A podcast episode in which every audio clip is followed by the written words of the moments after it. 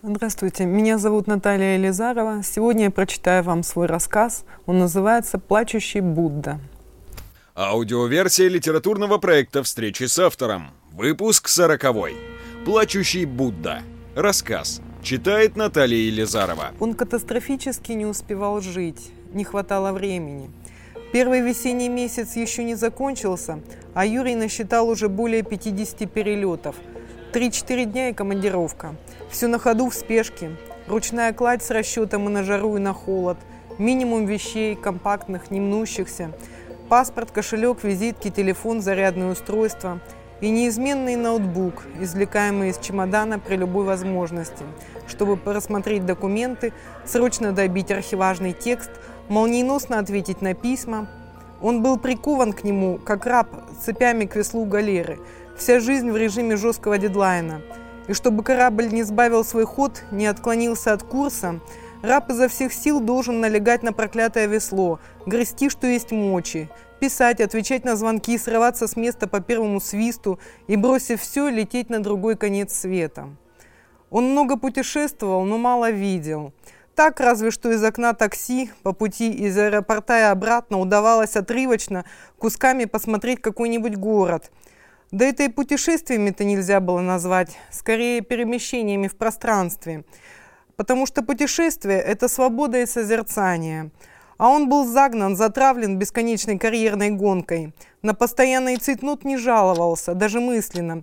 От многочисленных стран континентов уже давно наступила передозировка, присыщенность впечатлениями, которые, смазываясь, наслаивались друг на друга. Когда-то Юрия окружали друзья, но постепенно все до одного исчезли. Разные временные зоны, ритмы, графики и контакт безвозвратно утрачен. Да и некогда было встречаться. Времени всегда в обрез, на сон-то не всегда выкроешь, не то что на общение. Он разучился отдыхать и расслабляться. Чтобы заснуть, втыкал в уши наушники и топил мозг первой попавшейся под руку аудиокнигой, пока глаза не закрывались сами собой – чтобы проснуться, вставал на беговую дорожку, и огромный беличий барабан начинал крутиться с новой силой. И так изо дня в день, из года в год. Когда вы в последний раз были счастливы? Счастье – это такой вот э, миг, который можно осознать только спустя какой-то промежуток времени. И ты не в этот момент, когда ты счастлив, это понимаешь, а когда прошло это время, ты вспоминаешь о нем и понимаешь, ах, вот тогда ты был счастлив. Командировка в Индию ничем не отличалась от предыдущих. Нужно было прилететь, подписать документы и улететь. Все, как всегда, быстро, сжато, спрессовано. Штурм очередной вершины. Он делал это миллион раз. И, достигнув цели, переходил к следующей – Обдумывая предстоящие переговоры, Юрий равнодушно поглядывал в окно иллюминатора. В изумрудной дымке таяли звезды, сливаясь с раскинувшейся до горизонта огромной сетью мерцающих и с каждой секундой бледнеющих огней. Он чувствовал привычное напряжение в мышцах, какое испытывает боец, готовый к матчу. Через полтора часа сделка. Когда первый солнечный луч ослепил глаза, он увидел под дрожащим кончиком крыла огромный, будто парящий над городом, буддийский храм. От неистового бесчинства красок, великолепия хитросплетенных колонн и сводов захватило дух. Неужели это чудо сотворила рука человека? Невольно мелькнуло в голове. Внезапно Юрий ощутил себя песчинкой на ладони Создателя, и это ощущение было таким оглушительным, сбивающим с ног, что мужчина растерялся. Но оно пропало тотчас же, как только взгляд его упал на золотой круг циферблата. Невидимая белка уже вовсю перебирала маленькими шустрыми лапками. Блистательно проведя переговоры и заключив сделку, Юрий спешил в аэропорт. Удушающая жара сменилась ливнем. Он выбрался на такси из центра, оставляя позади красивые высотные здания с огромными, утопающими в подсветке буквами на крыше. Теперь пейзаж за окном удручал нищетой и безнадежным унынием. По обе стороны дороги расположились трущобы. Картонные сооружения нависали друг над другом, жались, как сироты, лепились в тесноте. Под брезентовыми навесами кипела работа. Крепкие смуглые руки шили одежду, пекли лепешки, ваяли керамические горшки. Несмотря на дождь, местные жители не стремились в укрытие. Шла бойкая торговля фруктами. Женщины стирали белье. Низкорослые чедушные индусы деловито сортировали мусор в баках. Кто-то, расположившись прямо на узком тротуаре и прикрывшись пальмовыми листьями, спал. На земле валялись мандариновая и банановая кожура, обрывки бумаги, конский навоз. Повсюду рыскали собаки. Лениво переставляли ноги тощие коровы, тыча грязные морды в груды отходов. Чтобы заглушить чудовищную вонь, которая проникала даже сквозь наглухо закрытые окна автомобиля, Юрий начал курить. Его не покидала тревога, невесть откуда взявшаяся и ноющая, как больной зуб. Был в ней какой-то странный привкус негармоничности окружающего пространства, неполноты жизни, будто бы ты сам себе не принадлежишь, будто все настоящее, живое, необратимое безвозвратно проходит мимо тебя. А ты для этого мира чужой, посторонний. Юрию не терпелось поскорее сесть в самолет и покинуть страну, которая вызывала в нем так много острых и противоречивых эмоций. Идя на регистрацию, он услышал за спиной знакомую русскую речь, торопливую и восторженную. Ой, никогда не чувствовала себя настолько умиротворенной. Такое просветление, будто заново родилась. Здесь ты обращен лицом к Богу. Я буквально очистилась внутренне, видимо, прямиком из буддийского храма. Саркастически усмехнувшись, подумал Юрий. Да, туристов здесь полно. Снуют туда-сюда, фотографируют, тратят деньги, умиляются – а потом, вернувшись домой, рассказывают про свою преображенную душу, из которой навеки изгнаны зло и страхи, где отныне царят лишь свет, любовь и жажда истины. Так знакомо и так банально. Туристы раздражали его, вместе с тем он завидовал этим людям. Завидовал, что вот они так запросто, нацепив на шею дешевые индийские побрякушки и расписав забавы ради руки хной, могут стоять и, праздно переминаясь с ноги на ногу, рассуждать о тайнах мироздания, в то время как он, обливаясь потом в строгом брендовом костюме, наглухо застегнутый на все пуговицы, торопился в свой московский офис положить на стол руководству подписанный контракт. Вам часто приходится в жизни ждать? Я не могу сказать, что я э, чего-то жду и не дожидаюсь, но иногда просто бывает, что ждешь, и оказывается, это может быть не всегда своевременно, и тогда вспоминается такая известная поговорка «ложка дорога к обеду». Вот как часто бывает так, что ты получаешь эту ложку, но не всегда она к обеду, скорее к ужину. Скрипя зубами, он барабанил пальцами по гладкой сверкающей коже портфеля. У входа в зал тяжело дыша лежала собака.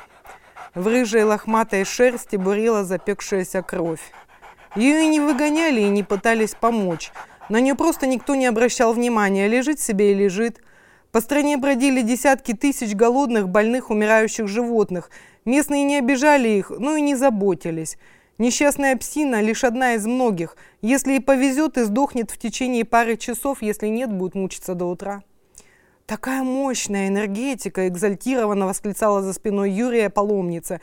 Чувствуешь себя, будто на вершине мира. И ведь веришь же, что Будда плачет из сострадания ко всему живому, а не потому, что дождь идет, и что слезы его – нектар любви. Вторили ее спутники с такой же воодушевленной страстью. И какое единение с природой! Торопливым жестом подобрав юбку и обогнув собаку, восклицала девушка. Это просто дыхание космоса. Скривившись, Юрий посмотрел на часы. «Будь все проклято!» – прорычал он себе под нос и вышел из очереди. На его место, как на боевой пост, тотчас же заступили туристы, таща за собой тяжеленные, доверху набитые сувенирами сумки. Подойдя к собаке, он присел на корточки, погладил подрагивающую холку. Словно ожидая удара, влажный коричневый глаз на секунду зажмурился – в шерстку смочили горькие собачьи слезы. Осторожно взяв на руки пса, Юрий зашагал к автостоянке. «Эй, где здесь поблизости найти ветеринара?» И снова такси, снова грязные нищие кварталы. Его самолет давно улетел, а телефон разрывался от звонков. Он отвечал односложными, скупыми фразами. Мол, попал в пробку, опоздал и вылетит следующим рейсом. Под рукой он чувствовал биение маленького испуганного сердца, изредка шептал «Держись, дружище, потерпи еще немного». Отыскать ветлечебницу в огромном городе было непросто. И то в ней работали приезжие из других стран волонтеры. Индусов не особенно заботило здоровье меньших братьев. И потому бродячие животные стаями ходили по улицам. Особенно много скиталось коров с выпирающими ребрами, мычащих от голода. Покуда от коровы была польза, и она давала хозяевам молоко, ее держали дома. Едва скотина старилась, выгоняли на улицу. Убить рука не поднималась, как-никак священное животное. «Ваша?» – коротко спросил Юрия ветеринарный врач. «Нет», – подобрал в зале ожидания в аэропорту. Тогда бесплатно. Бездомных стерилизуем и лечим бесплатно. Что с ним, доктор? Похоже, подрали другие собаки. Я сделаю ему укол и обработаю раны. Выживет, не беспокойтесь, они не глубокие. Оставите его или подождете? Подожду. Машинально ответил Юрий, впившись глазами в экран маленького подвешенного к потолку телевизора. Красно-белые пунктиры ленты, за которой зияла огромная черная воронка, груды дымящегося железа, опаленный остов самолета, того самого, на котором он должен был улететь. Все находящиеся на борту пассажиры, а также члены экипажа погибли. Верещала, прижимая к губам микрофон, длинноногая журналистка, отважно пробираясь сквозь оцепление. «Что там, теракт?» – без особого интереса спросил Юрия врач и, не слушая ответа, кивнул на собаку. «Не хотите забрать с собой? Если что, могу оформить документы на перевозку». Все находящиеся на борту, все до единого, кроме него – «Да, конечно», – растерянно пробормотал Юрий. Пес лежал на операционном столе спокойно и расслабленно, словно был не под воздействием наркоза, а знал, что теперь у него есть дом и хозяин. И это придавало ему уверенность.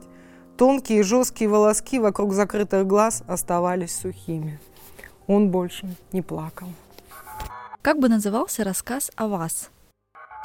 Я думаю, что он бы назывался девочка, которая очень хотела рисовать. Вот так получилось, что я всю жизнь пишу, но мечтала заниматься живописью. Совсем недавно я начала это делать, три года назад. Ну и, уже даже в прошлом году состоялась моя первая выставка. Правда, пока коллективная, но надеюсь, когда-то будет и персональная. Благодарю за внимание. Рада была быть с вами. Спасибо. Производство Омской телевизионной компании 2021 год.